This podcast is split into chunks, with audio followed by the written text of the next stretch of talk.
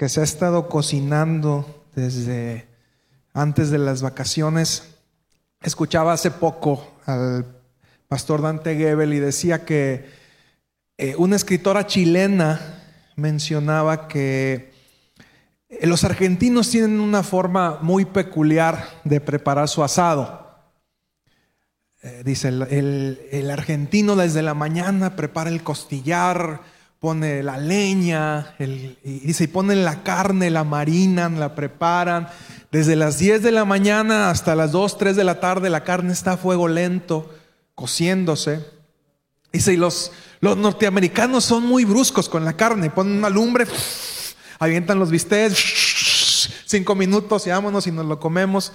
Y dice, no, el... el ustedes tienen que probarles el asado argentino, dice él, porque el asado argentino hasta le hablas bonito a la carne y le dices, ¡ay, qué buena carne, qué buena pierna tiene esta vaca! ¿Verdad? Y, y van preparando el asado con un amor y un cariño. Y, y, y esto es lo que hace que el, que el asado argentino sea tan famoso. Seguramente usted ha escuchado alguna vez de, del asado argentino y cómo se, se disfruta este alimento. La mayoría de nosotros estamos acostumbrados a comer comidas rápidas. Pero créame, hasta los frijoles saben más buenos cuando usted los deja que hiervan. Mi, mi mamá siempre me dice, el sabor de los frijoles es dejarlos hervir. Y hay que darles vuelta y vuelta y vuelta. Y dice, y tú sabes que los frijoles están quedando cuando se empieza a pegar la natita alrededor de la... De, de la cazuela, ¿ah? Y más si es en cazuela de barro, así con su mantequita, y, y por ahí está echando tortillitas, ¿verdad? Gusto, es la gloria eso, ¿o no? Un quesito fresco, una salsita de molcajete. Ya me está dando hambre, pero todavía no es hora. Son de las, de las comidas, decían mis compañeros de trabajo, son las comidas de pobre, decían ellos, pero ¡ah, qué sabrosas están! ¿Verdad? Y, y, y son una comida muy mexicana y que todo el mundo, todo el mundo disfrutamos. Recuerdo cuando, cuando era niño e íbamos al, al rancho allá con mi bisabuela, había un molinito de, de palanca para el maíz y echábamos, ellas tenían siempre las cubetas con el, con el maíz, con cal, le echaban no sé qué más, el distamal. Y ya lo echábamos y teníamos que moler. Y era toda una diversión el molerle con el molinito. Salía la masa y ya en, un, en una tapadera así como de, de barril, un comalote, empezaban a echar las tortillas. Y recuerdo que, que mi tía abuela nos hacía burritos y todo el chiquilillero feliz. Eh, pero ¿a qué voy con esto? Que lo bueno normalmente toma tiempo. Y, y estamos acostumbrados a hacerlo todo muy arrebatado. Llevamos un ritmo de vida eh, tan rápido que ni siquiera disfrutamos ya ahorita el tiempo de preparar los alimentos, de comer y menos el de preparar los alimentos. Queremos todo que sea rápido porque nos vamos llenando de tantas y tantas ocupaciones, dijera Benny. Y esta palabra eh, ha estado durante tiempo dando vueltas aquí en la cabeza. Y no sabía si hoy compartírtela, pero bueno, ya tenía incluso otra palabra que te iba a compartir, pero creo que es importante que podamos que podamos tomarla en este en este momento. Dice Santiago tres, once al trece. ¿Puede acaso brotar de una misma fuente agua dulce y agua salada? Hermanos míos, ¿acaso puede dar aceitunas una higuera o higos una vid? Pues tampoco una fuente de agua salada puede dar agua dulce. Seguramente usted ha escuchado que nadie puede dar lo que no tiene. ¿Ha escuchado esto alguna vez? Nadie puede dar lo que no tiene. Aquí lo hemos compartido y lo hemos hablado. Nadie puede dar lo que no tiene. Lo más triste es que nosotros, aun cuando sabemos que alguien no tiene algo, exigimos que nos lo dé. Y usted me va a decir, no es cierto, pastor, y yo le voy a comprobar que sí. Exigimos atenciones de alguien que nunca tuvo atenciones. Exigimos que nos dé amor a alguien que no ha recibido amor. Y sabes, ciertamente lo que estamos viviendo, las personas que somos el día de hoy, tiene que ver con la cosecha de lo que otros sembraron. Lo que tú eres hasta este momento es lo que otros han sembrado en ti. Desde casa, si creciste con tus papás, si creciste con tus abuelos, las enseñanzas que ellos te dieron, los valores que ellos te dieron, la forma de resolver los conflictos y los problemas en la vida, son resultado de lo que otros han sembrado en ti. Una forma en la que también sembramos en nuestra vida y en la que otras personas siembran en nosotros es a través de una palabra, a través de un libro. Cuando alguien escribe unas palabras en libro, cuando alguien plasma en un escrito, está sembrando eso en la vida de quienes van a leer ese libro. Y algo cambia. Y, y yo he tomado muchos consejos de, de libros que he leído. Y esa persona indirectamente, aunque no sabía que estaba sembrando en mí, lo está haciendo. Porque lo que dejó plasmado está sembrándose como semilla en mi vida. Y hoy en día, yo también soy resultado de lo que esas personas han sembrado en mí. Tu familia, tus amigos, tus maestros. Los maestros forman parte esencial de nuestra vida.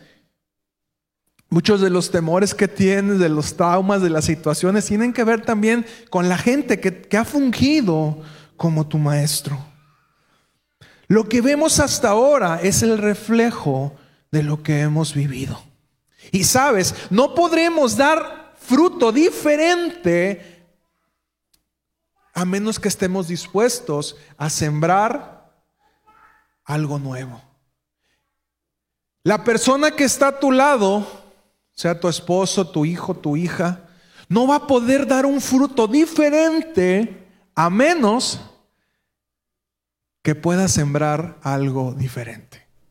Sobre todo como pareja nos encanta exigir al otro que nos dé algo, ¿verdad? Es que yo quisiera que tú fueras conmigo así. Es que yo quisiera que me llevaras a pasear. Es que yo quisiera que me compraras esto. Es que yo quisiera que me abrazaras. Es que yo quisiera tantas cosas. Pero realmente nos preguntamos, ¿la otra persona tiene eso que nosotros queremos? Porque se nos olvida que uno de los principios de las leyes de esta tierra es que lo que sembramos, cosechamos. O lo que alguien más sembró, también dice en la Biblia, uno siembra, otro riega, otro limpia y otro recoge. Pero Dios es el que da el crecimiento. Pero lo que cosechamos hoy en día es el resultado de lo que se ha sembrado, de lo que se ha puesto con paciencia. Y un buen hábito o un mal hábito no se formaron de la noche a la mañana. Son cosas que fueron sucediendo poco a poco en nuestra vida. Y no podemos exigirle a quien está a nuestro lado que nos dé algo que no tiene. Y si realmente fuéramos, fuéramos inteligentes, que Dios nos ha dado esa capacidad, pero a veces no la usamos, sembraríamos en el otro lo que queremos ver. Conscientes de que a veces uno siembra y te puede dar fruto en un mes, en dos meses, dependiendo de la plantita que sea, o puede ser un nogal que te va a dar en veinte años. Pero para todo hay que desarrollar la paciencia. En estos días de, de Navidad, Año Nuevo, llevé un día a mis hijos al, al lago y le agarraron el gusto a la pesca. No hemos pescado nada desde ese día hasta ahora, pero ahí estamos. Y la pesca tiene, y lo hablábamos días anteriores en, en por qué, por qué Jesús eligió a muchos pescadores para ser parte de su equipo. Y, y yo no entendía y decía, bueno, ¿por qué? Y es, en estos días aprendí cuál es el secreto de ser pescador, que el ser pescador requiere paciencia. Hay que sentarse, aventar el anzuelo y quedarte, te puedes quedar. Hemos estado, yo creo, en promedio como unas cinco horas. No hemos agarrado nada, pero hemos, pero hemos desarrollado paciencia. Y sabes, el, el Señor ha puesto en nuestro corazón durante este año el poder trabajar con la identidad. tus hijos allá arriba. Eh, el ministerio pastoral les hizo un, un, este, un plan de trabajo que van a estar en conjunto con los maestros para estar trabajando con la identidad de nuestros niños. Pero no solamente debemos trabajar con los niños, sino trabajar con nuestra identidad también como adultos. Lo que somos hoy en día realmente tiene que ver mucho con el niño que fuimos. Las situaciones, los traumas que tuvimos de niños hoy se ven reflejados como adultos, y nada más estamos más grandotes, barbudos, con pelos por todos lados. Uno crece y no sé por qué Dios habrá hecho eso. Y ahorita ya voy al, a, al peluquero y me dice: le corto la ceja, el pelo de oreja. Y yo, ¿cuándo salió eso? A mí no me salía, ¿verdad? Pero ahí están por todos lados, porque ya empieza a crecer pelo en todos lados a uno conforme nos vamos haciendo viejitos. Eso con los hombres, no sé con las mujeres, ¿verdad? Y mira, siempre he dicho que la mayoría de nosotros accedemos a ser pastoreados hasta donde nos convenga y no atente contra nuestros intereses. Pero una vez que nos tocan un punto para cambiar que no nos gusta, es ahí donde comienzan los problemas. Pero sabes, el verdadero pastoreo, el verdadero cuidado inicia en ese punto. Y lo he dicho otras veces, los no son los que prueban si tú realmente honras una autoridad. Cuando te dicen no, cuando te dicen sí, pues qué bonito, ¿ah? ¿eh? Sí, es mi pastor y ay, todo lo que. Pero cuando te dicen no, ahí es donde la puerca tuerce el rabo. Porque a casi nadie nos gusta que nos, que nos cambien ciertas situaciones que no nos gustaría cambiar. Y te haría esta pregunta: ¿cuántos casados hay en este lugar? Levanten su mano. Mujer, ¿qué cosas te gustaría ver en tu esposo?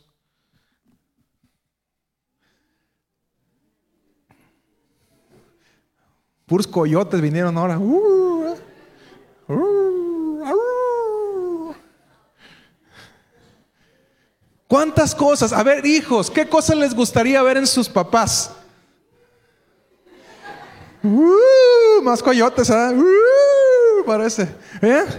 ¿Qué cosas te gustaría ver en el otro? A ver, Fer, ¿qué cosas te gustaría ver en tu mamá? ¿O tu mamá es perfecta? ¿Sí? Ah, mira, mira, mira.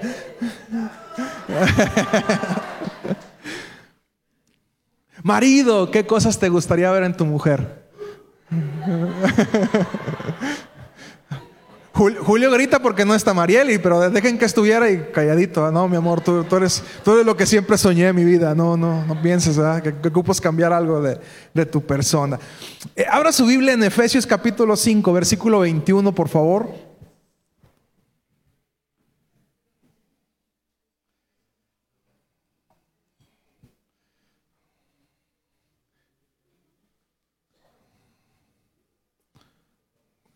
Efesios cinco, veintiuno al treinta y tres, vamos a leer algunas palabras. Dice: someteos unos a otros en el temor de Dios. Las casadas estén sujetas a sus propios maridos como al Señor, porque el marido es cabeza de la mujer, así como Cristo es cabeza de la iglesia, la cual es su cuerpo y Él es su Salvador. Así que, como la iglesia está sujeta a Cristo, así también las casadas lo estén a sus maridos en todo. Maridos, amad a vuestras mujeres, así como Cristo amó a la iglesia y se entregó a sí mismo por ella, para santificarla, habiéndola purificado en el lavamiento del agua por la palabra, a fin de presentársela a sí mismo, una iglesia gloriosa que no tuviese mancha, ni arruga, ni cosa semejante, sino que fuese santa y sin mancha. Así también los maridos deben amar a sus mujeres como a sus mismos cuerpos. El que ama a su mujer, a sí mismo se ama. Porque nadie aborreció jamás a su propia carne, sino que la sustenta y la cuida, como también Cristo a la iglesia. Porque somos miembros de su cuerpo, de su carne y de sus huesos. Por esto dejará el hombre a su padre y a su madre, y se unirá a su mujer, y los dos serán una sola carne. Grande es este misterio, mas yo digo esto respecto de Cristo y de la iglesia. Por lo demás, cada uno de vosotros ame también a su mujer como a sí mismo, y la mujer respete a su marido. ¿Cuántas mujeres sumisas hay en este lugar, sometidas a sus maridos? ¿Alguien vino? Bueno, yo nomás estoy leyendo la Biblia, eh, y les, les, ya se los comento. Colosenses tres, dieciocho al veinticinco.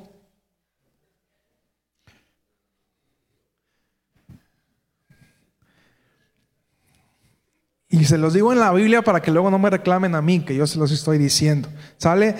Colosenses tres, dieciocho. Casadas, estad sujetas a vuestros maridos como conviene en el Señor. Maridos, amad a vuestras mujeres y no seáis ásperos con ellas. Hijos, obedeced a vuestros padres en todo. ¿Te obedecen todo, Midia? El, lo dudaste, eh, lo dudaste. La, la quieren mucho.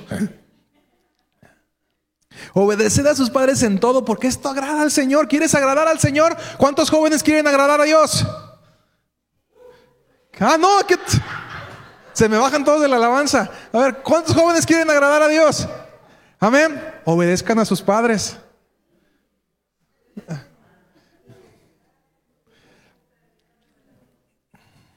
Padres, no exasperéis a vuestros hijos para que no se desalienten.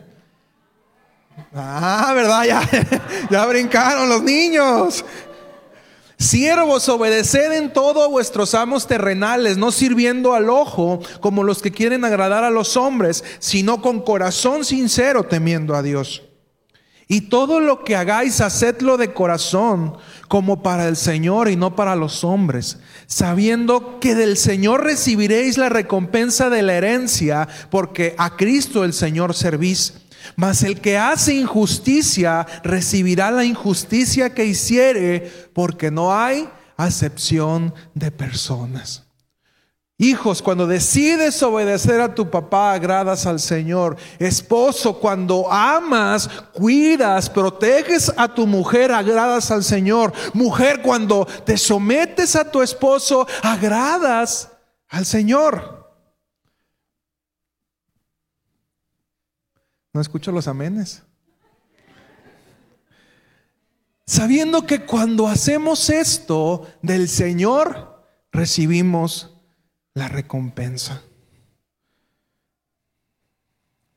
Y vuelvo a lo mismo. La mayoría de nosotros quisiéramos ver cambios en quien está a nuestro lado, sobre todo en la familia, porque es donde hay más roces. Te enojas con un amigo, te enojas con una persona en tu trabajo, y bueno, lo ves un rato, pero no hay problema. Pero cuando llegas a casa y tienes problemas con tu misma familia, la situación se vuelve complicada. Y vuelvo a decirte nuevamente, ¿qué estás dispuesto a sembrar en la vida de quienes te rodean para poder cosechar un fruto diferente?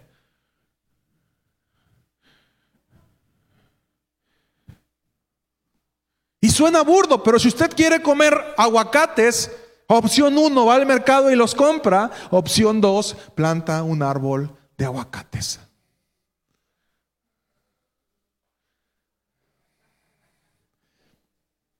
Y es hermoso tener un árbol. Eh, mi mamá tiene, un, tiene dos árboles de aguacates, de hecho, ahí juntos. Y, y me encanta ver cómo de ese aguacate comen muchos. Comen las ardillas, comen los garrobos, comen los pájaros, come el paco, come Jetse, come mi mamá, mis hermanas. Los que se caen se los come el perro. Jacibe, nuestra perrita, le encantan los aguacates también. Y me encanta ver cómo de un solo árbol comen muchos. Pero para que ese árbol pudiera florecer, alguien tuvo que poner un hueso de aguacate. Hoy en día todos disfrutamos del esfuerzo que mi mamá hizo para que el árbol pudiera dar aguacates, porque hay que cuidarlo. Hay que llevarlo poco a poco, limpiarlo, regarlo. Y hoy en día disfrutamos de ese fruto, pero no nos damos cuenta que si bien para nosotros los aguacates son gratis, hubo alguien que tuvo que pagar ese precio. Entonces, ¿qué quieres ver en tu familia? La pregunta es, ¿estás dispuesto a pagar el precio? ¿Estás dispuesto a invertir? ¿Estás dispuesto a sembrar en lo que quieres ver? Continuamos. Primera de Pedro tres, uno al siete.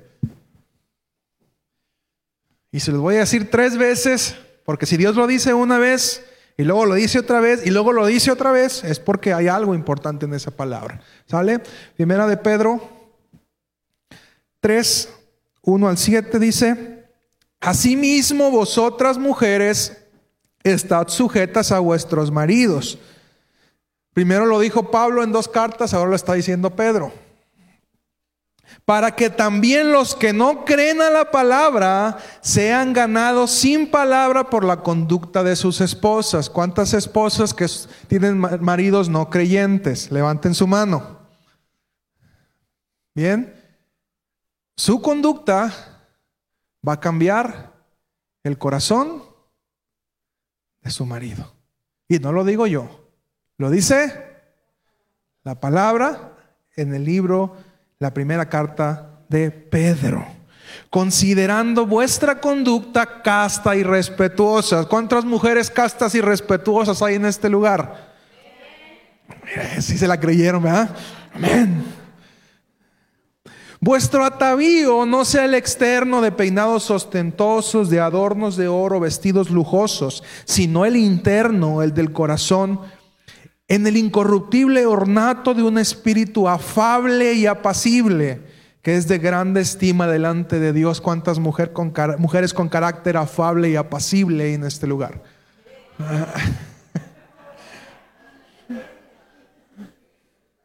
¿Seguras? Porque así también se ataviaban en otro tiempo aquellas santas mujeres que esperaban en Dios, estando sujetas a sus maridos, como Sara obedecía a Abraham, llamándole ¿cómo? De la cual vosotras habéis venido a ser hijas, si hacéis el bien sin temer ninguna amenaza. Nosotros somos hijos de Abraham, y las mujeres son hijas de ¿quién? De Sara. ¡Ah, qué caray! Entonces, ¿Sara también tenía fe? Vosotros maridos igualmente vivid con ella sabiamente, dando honor a la mujer como vaso más frágil y como coherederas de la gracia de la vida, para que vuestras oraciones no tengan estorbo. Recuerdo cuando estábamos más chicos que nosotros le decíamos a Mariel que ella no era vaso frágil, que ella era jarra frágil porque estaba grandota. Era una jarra grandota ella. Bien. Es curioso que en la palabra estas tres citas enseña primero eh, lo que la mujer hace con su marido. Mujeres, Dios les ha dado la capacidad de sembrar mucho en la vida de sus esposos y de su familia. Cuando leemos en el libro de Proverbios a la mujer virtuosa, habla de una mujer inteligente, buena para los negocios, que cuida a su familia y en el cual el corazón de su esposo está confiado. También dice que la mujer sabia edifica su casa, mas la necia con sus manos la destruye. Dios les ha dado una responsabilidad, mujeres. Cuando Dios las hizo, Dios perfeccionó su trabajo en ustedes. Las hizo muy capaces. Las mujeres son muy capaces. Y quiero enfatizar esto porque hemos mezclado muchos conceptos. Tristemente venimos de una sociedad, sobre todo la sociedad latina y la mexicana, sobre todo una sociedad muy machista, donde la mujer es considerada menos, y realmente para Dios no es así. La Biblia es el libro, y la religión cristiana, si lo ponemos así, la religión que más enfatiza hacia la importancia de las mujeres. Se les da un lugar especial. Y esto mismo nos ha llevado a mezclar ciertos conceptos y tristemente a que las mujeres quieran ser como los hombres. Y esto ha conllevado a que los hombres quieran ser como las mujeres. Y lo que estamos viviendo hoy en día como sociedad tiene que ver con la desobediencia a los principios de la palabra. Mujeres, si Dios les pide que se sometan a sus maridos, no es porque ustedes sean menos que sus maridos. Al contrario, porque Dios sabe que ustedes son tan especiales y tan capaces que va a ser más difícil que digan, yo cómo me voy a someter a este tarugo. ¿Ah? ¿Y por qué Dios pide eso? Porque sabe que va a ser una prueba constante para la mujer. Asimismo le dice al hombre, cuídala, trátala bien, no seas áspero, vela con un vaso más frágil, porque Dios sabe que nuestra naturaleza es hacer así. Y si no fuera necesario trabajar con esas áreas de nuestra vida, Dios no, lo, no nos las pediría. Y si no costara realmente hacer eso, Dios no nos los pediría. Es, es parte de nuestra formación como personas y nuestra formación de carácter. Y va a costar un mundo, sí va a costar un mundo. Pero si Dios nos está pidiendo que lo hagamos, ¿puedes darle ese voto de confianza a Dios? La filosofía humanista nos enseña que somos iguales. Y si bien Dios nos hizo iguales, no hay diferencia entre varón y mujer, sí nos hizo con necesidades diferentes.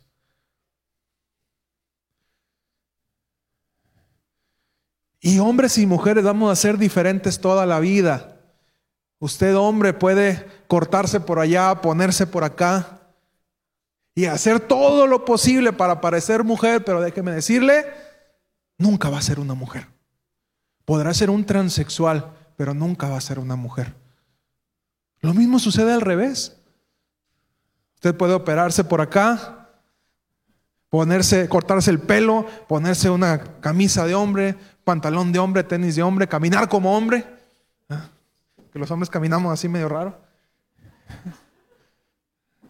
¿Y sabe qué? Nunca va a ser un hombre. Y sabemos que la ideología de género es la mayor tontería porque vas a vivir engañado toda tu vida en algo que no eres. Pero bueno, esa es cosa de otra plática.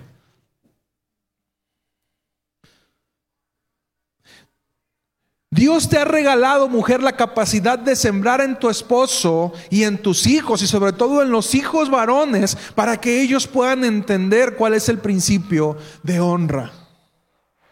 Lo hemos comentado otras veces. Mamá, tienes que tener una figura de varón para tu hijo. Hemos mencionado que un niño después de los siete años no debe ser corregido por mamá, debe ser corregido por papá.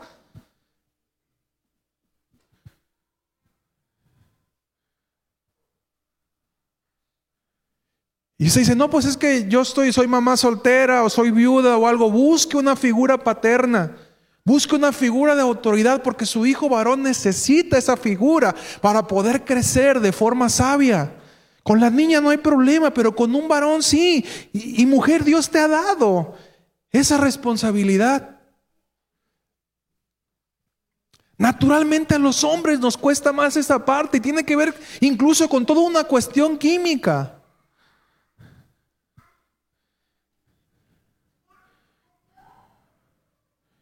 Tendrás más probabilidad de éxito si sigues los principios de la palabra de Dios que siguiendo los principios de una filosofía humanista. Y sabes, mujer, Muy probablemente tu esposo esté en un trabajo donde no reciba honra. Un trabajo donde a lo mejor es menospreciado. Un trabajo donde a lo mejor una mujer es su jefa y lo trata mal. Y cuando llega a casa, en vez de sentirse honrado en casa, se siente menospreciado.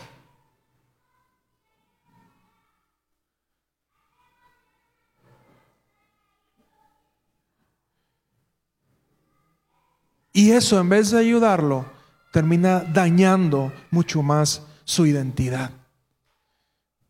Y todavía tú lo exiges: toma el sacerdocio de tu casa. Es que no haces nada. Perverso.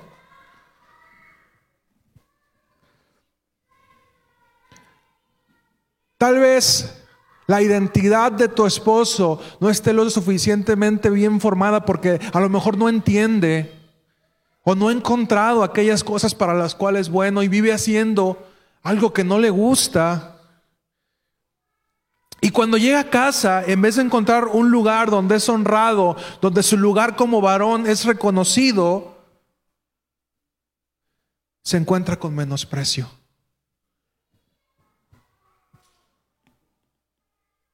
Y algo que Dios ha puesto en nuestro corazón para este año es el poder levantar a los varones. Y es triste que no solamente en este lugar, sino en muchas iglesias, platicando con muchos pastores, son pocos los hombres que realmente están comprometidos en servir a Dios. Y cuando yo le preguntaba al Señor, Señor, ¿cómo le vamos a hacer? Él me dijo, es que los hombres no reciben honra ni siquiera en su casa. ¿Cómo quieres que tomen autoridad? ¿Cómo quieres que tomen el sacerdocio si en su casa son menospreciados también?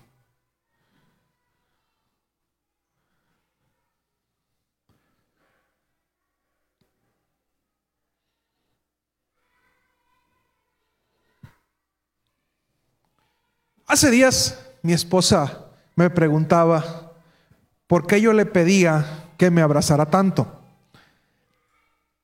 Y yo le dije, es que yo no ando abrazando a nadie más. Así es de que mi fuente de abrazos, afecto y cariño eres tú. Entonces, si yo ando buscando tus abrazos, es porque los necesito. Es porque cuando ocupo sentirme amado es la llavecita donde voy y abro. Pero si tú me niegas esos abrazos, en vez de ayudarme, me haces daño. ¿Y me abrazo?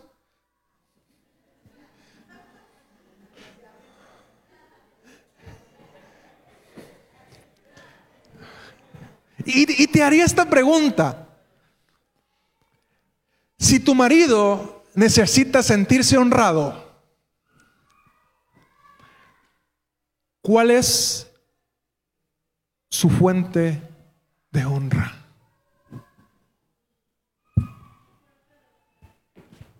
¿Cuál es su fuente de honra?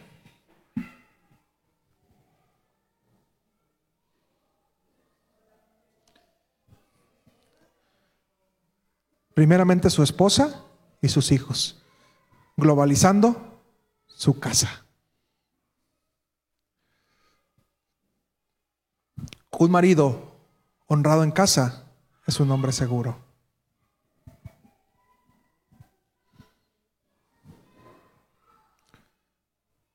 Un marido respetado en casa es un hombre seguro.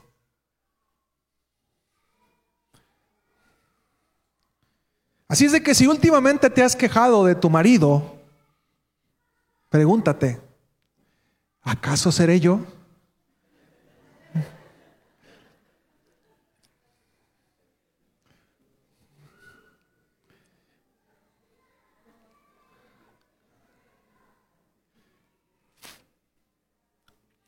¿Quieres ver a un hombre formarse como tal, asumir su rol como tal? Jamás lo vas a ver, mujer, a menos que estés dispuesta a fortalecer su identidad como varón. Repito, ¿Quieres ver a un hombre asumir su rol como cabeza del hogar?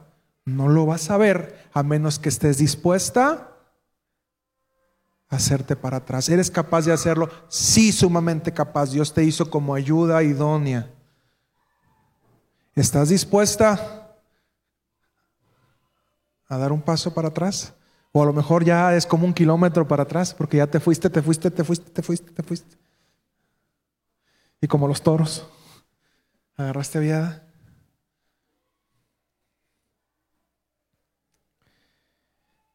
Dice la Biblia, y lo leíamos ahorita, que Sara llamaba Señor a su esposo Abraham. Hace poco hicimos una dinámica con los jóvenes. Mi esposa les pidió a los jóvenes que les dijeran Señor y Señora a sus papás. ¿Cuántos lo hicieron? ¿Es cierto, Midia? Sí. Ay, era Maite, ¿eh? Estrellita, estrellita para Maite. ¿Bien? Maite sí lo hizo, pero a la gran mayoría de los jóvenes no tuvieron la capacidad. Y, y, y mira lo que te estoy diciendo. Y, y quiero que te, sobre todo mamá, que te des cuenta de que lo que tus hijos están viviendo es resultado de lo que han visto en su casa. Igual mamá y papá, todos tenemos responsabilidades, pero esta palabra quiero que lo veas así, mujer. Tus hijos no fueron capaces de decirte Señor y Señora a ti que eres su mamá o eres su papá. Ahora, mujeres, ¿cuántas estarían dispuestas a, como su madre Sara, decirle Señor a su esposo?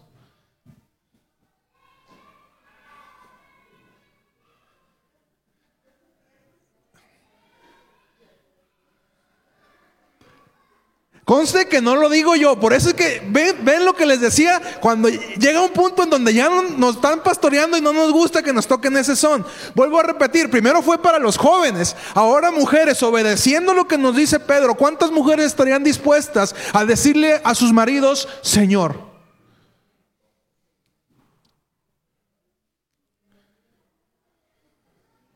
¿Cuántas Maités van a brotar aquí?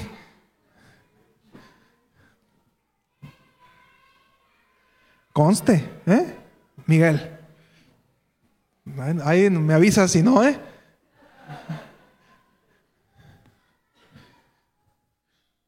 ¿Cuántos realmente estamos dispuestos? ¿Cuántos hijos nuevamente? Porque viene otra vez la oportunidad, hijo, para que digas, sí, yo estoy dispuesto a obedecer la palabra y decirle Señor, Señora a mi papá, y honrarlos y darles el lugar, porque hoy en día hemos perdido el, esa distancia entre padres y hijos, y creemos que somos iguales, y no es así.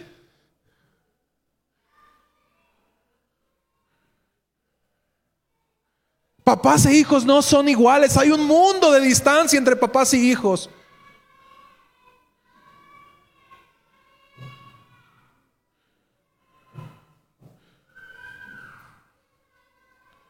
Y no solamente decirles Señor, sino realmente estarían dispuestos a tratarlos como su Señor, a honrar a sus esposos. Y sabes, esta palabra choca con las teorías de igualdad y feminismo que nos han enseñado. Pero siempre he dicho que la recompensa de la honra no es para el que la recibe, sino para el que la da. Y lo leíamos hace rato, cuando tú haces esto, cuando tú honras al otro, la recompensa viene de parte de Dios para tu vida. Y te hago la pregunta, ¿tú quieres esa recompensa? No solo es de boca, es de hechos.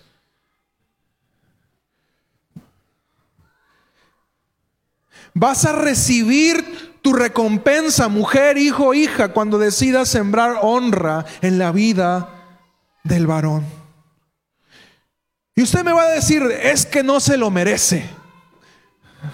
¿Cuántas esposas tienen maridos que no se merecen la honra? Eh, levanten la mano, no, nomás la que no vino su esposo va a levantar la mano, ¿eh? Es que no se lo merece. Y sabes, tristemente es la religión la que nos ha enseñado que todo es por merecimientos.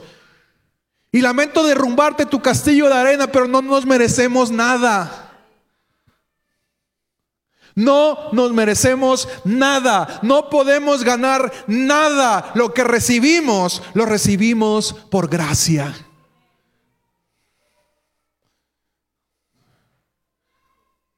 Y no te digo que este proceso sea fácil. Te va a costar a lo mejor porque tu marido es un baquetón.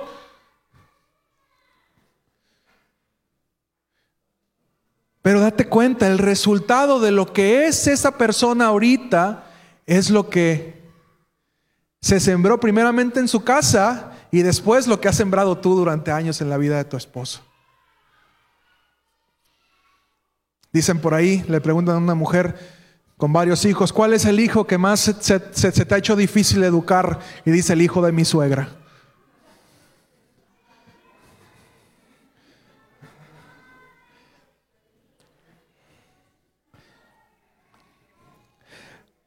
Así es de que no se trata de que tu marido se merezca la honra. Es que para ti es un privilegio darla. Y el más bendecido en darla vas a ser tú, cuando decides honrar.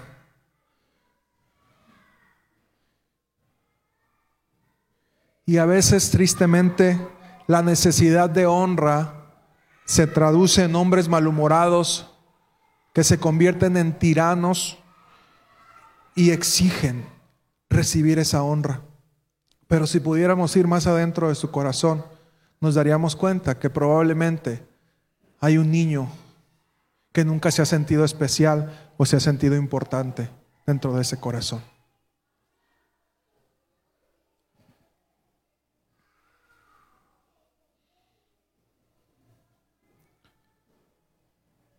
Hoy en día, mi papá físicamente ya no está, pero quiero pasar a un hombre. Cipriano, pásale, por favor.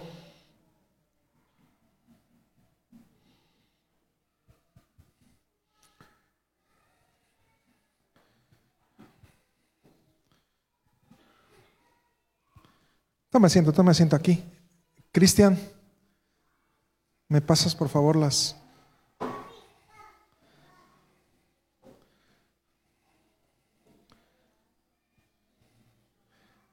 Algo que, que Dios me hablaba.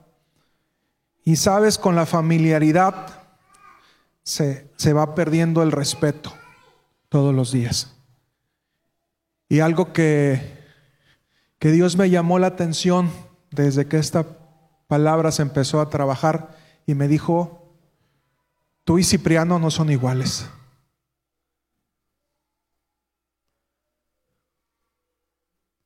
No, tú no tienes por qué hablarle o decirle cosas o vacilarlo.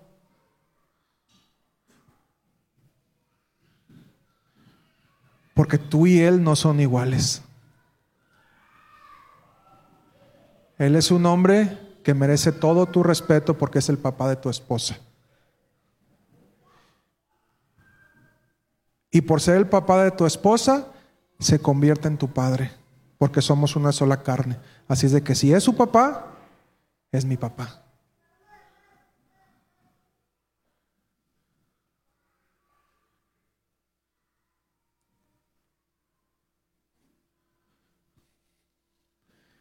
Ay, ayúdenme a pegarlas, por favor.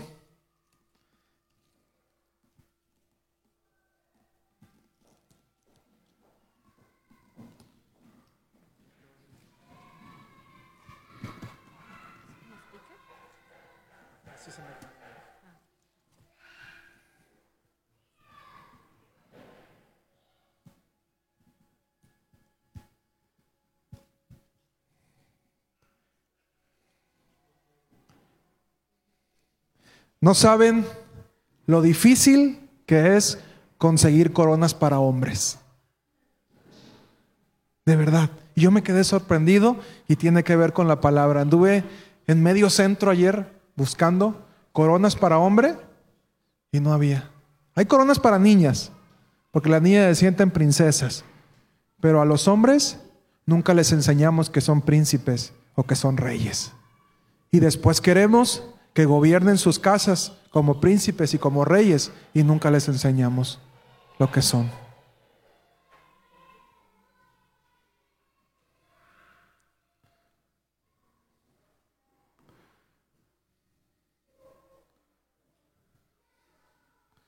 cinco hombres más que quieran pasar. Mujeres, cinco mujeres valientes que quieran pasar a sus esposos acá.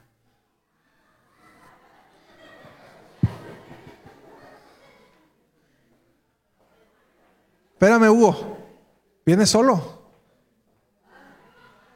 Sí, cinco mujeres valientes que quieran pasar con sus esposos. Ok.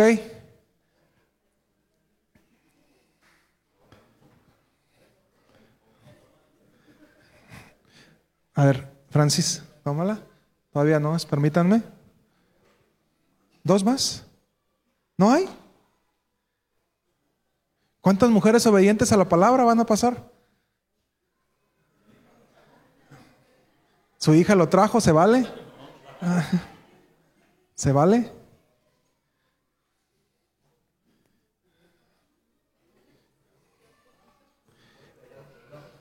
Y, y bueno, voy a decirlo aquí, esta palabra, póngansela a tu papá, por favor. Ahí en tu casa quiero que la vean toda la familia juntos. Me hubiese encantado que estuviera aquí tu papá. Ok, quiero que la pongan en la pantalla y la vean todos juntos. Eh, espérame, todavía no, todavía no, espérenme, espérenme, todavía no, todavía no. ¿Bien? Porque no se trata solamente, otra Sarabi, vente Sarabi, acá, vente. Y, y esto que estamos haciendo, aquí Sarabi, atrás de tu papá, es un compromiso público. ¿Ok? T- tienen chance de, de rajarse todavía, mujeres, ¿eh? Si sabes que yo no me comprometo, yo no quiero hacerlo, porque lo que están haciendo implica un compromiso con Dios. Y por eso se los digo antes de que se la pongan. Implica un compromiso con Dios de decir, Señor, estoy dispuesto a tratar a este hombre como tú me has pedido que yo lo trate. Que se va a equivocar, que no voy a ver fruto luego, luego, es un hecho. Y es un hecho. Esto es solamente un testimonio. Así como cuando nos bautizamos, no es que salimos y ya somos una persona diferente. Apenas comenzamos el proceso. ¿Va? Pero esto es un compromiso público de decir, Señor, yo estoy dispuesto a cambiar mi naturaleza y a levantar a este hombre y a honrarlo y a sembrar en su vida, esperando algún día ver el fruto de tu palabra en su vida. Y me encanta que dice Dios, yo soy el Rey de Reyes y el Señor de señores. Hay reyes, pero Él es el Rey de los reyes. Así es de que no creo que haya problema por hacer esto. ¿Están dispuestas, mujeres, a honrarlos? Se vale rajarse, ¿eh? Probablemente no va a cambiar. Va a seguir con los mismos hábitos y vicios. Te va a regañar, hija. Se va a enojar. Y conforme más vayas creciendo y cuando, y cuando tengas un novio se va a enojar también.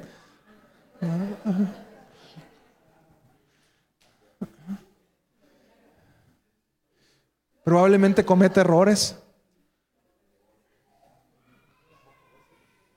¿Están dispuestas, mis mujeres valientes? ¿O ceden su lugar? Chan, chan, chan, chan, música. ¿Están dispuestas? ¿Sí? Si estás dispuesta, ponle su corona.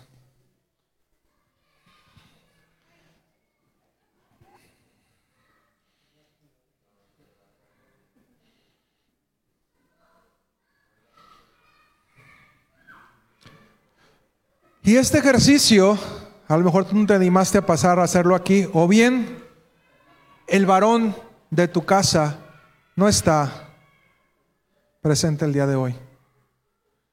Pero sé que aquí hay muchas hijas, muchos hijos, muchas esposas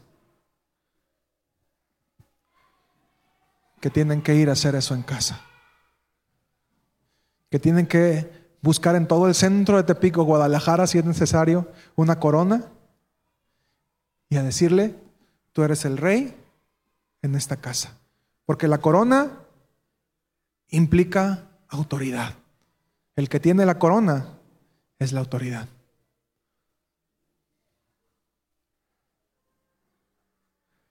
Hace muchos años, el varón tenía el mejor lugar en la mesa. Al papá se le servía primero. Y todas esas cosas las hemos ido perdiendo.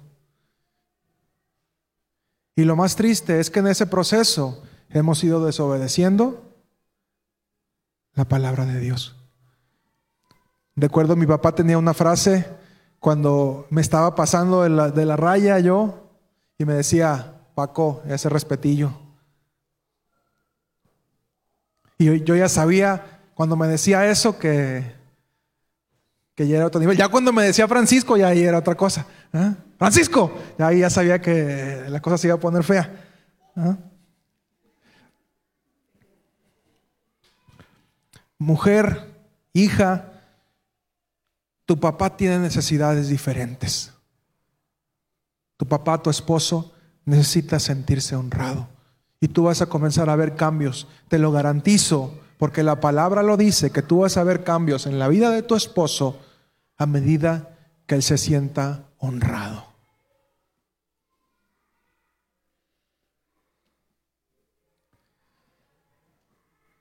Y si está presente en este lugar alguien a quien tú necesitas levantarte y pedirle perdón, quiero que lo hagas.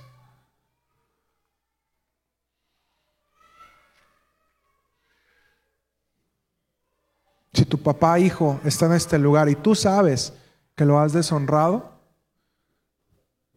quiero que te pongas de pie y vayas con él o con ella. Hijo, vas a ver cosas diferentes en tu papá cuando tu papá sienta que tú lo estás honrando.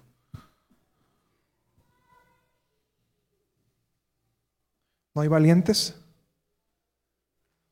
Todos aquí son jóvenes que honran.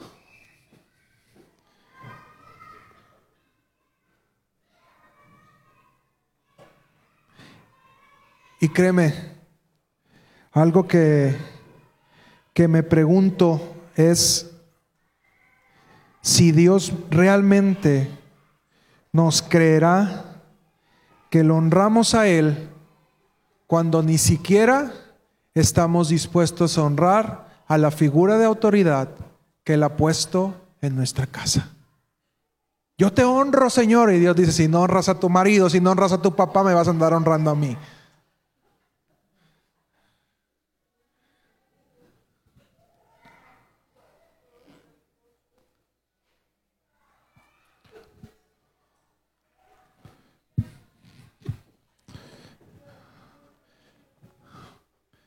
Dice la palabra que Jesús iba a hacer volver.